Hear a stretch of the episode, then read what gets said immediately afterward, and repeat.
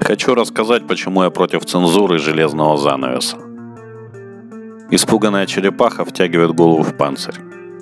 Испуганный человек запирает двери, наваривает решетки на окна, закупает гречку и туалетную бумагу и переходит в режим экономного расходования ресурсов. Внешний мир – страшная штука. Он не пустой. Там ходят люди. Многие из них умнее, опытнее, сильнее, чем мы. А еще у них есть всякие штучки, которых мы не понимаем. Конечно, можно было бы эти штучки изучить, научиться ими пользоваться. Но они же чужие, это не наш метод. Вам кажется, так не бывает, я утрирую, совсем нет.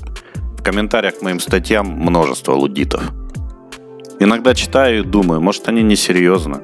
Кто все эти люди, которые хотят вернуться в прошлое? Отказаться от комфорта, опустить железный занавес, запретить людям ездить за границу, отключить сторонние источники информации. Что ими движет? Страх и лень. Моя страна – мои правила. Быть невеждой легко. Играть на своем поле по собственным правилам не напряжно.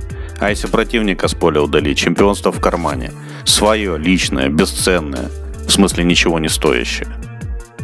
Не раз в своей жизни я сталкивался с сектантами разного пошиба. Особенно густо в 90-х, когда они чувствовали себя более уверенно, чем сейчас. Один мой товарищ из тех времен, имевший разум беспокойный и пытливый, вечно вляпывался не в Гуана, так в партию. Делал это лихо и с удовольствием, но и вылезал без напряга. Все религиозные методики контроля за сознанием скатывали с его тефлоновой кожи, не проникая внутрь. В период его увлечения саентологией втюхал он мне дианетику, преподобного Рона Хаббарда. Я почитал, но не проникся. На собрание не пошел, ну и вдруг сильнее харизматов окажутся. Но кино по его рекомендации посмотрел. Исключительно из-за Джона Траволты. Фильм отличного актера и саентолога в прокате провалился. А очень зря. Если кто не смотрел, посмотрите.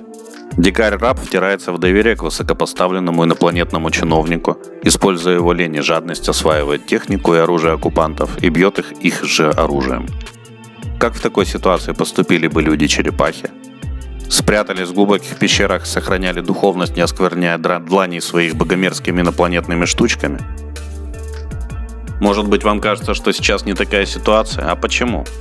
Мы признали себя частью западной цивилизации. Проводим в интернете массу времени. Используем каналы связи, контролирующиеся государством, объявившим нас врагом номер один.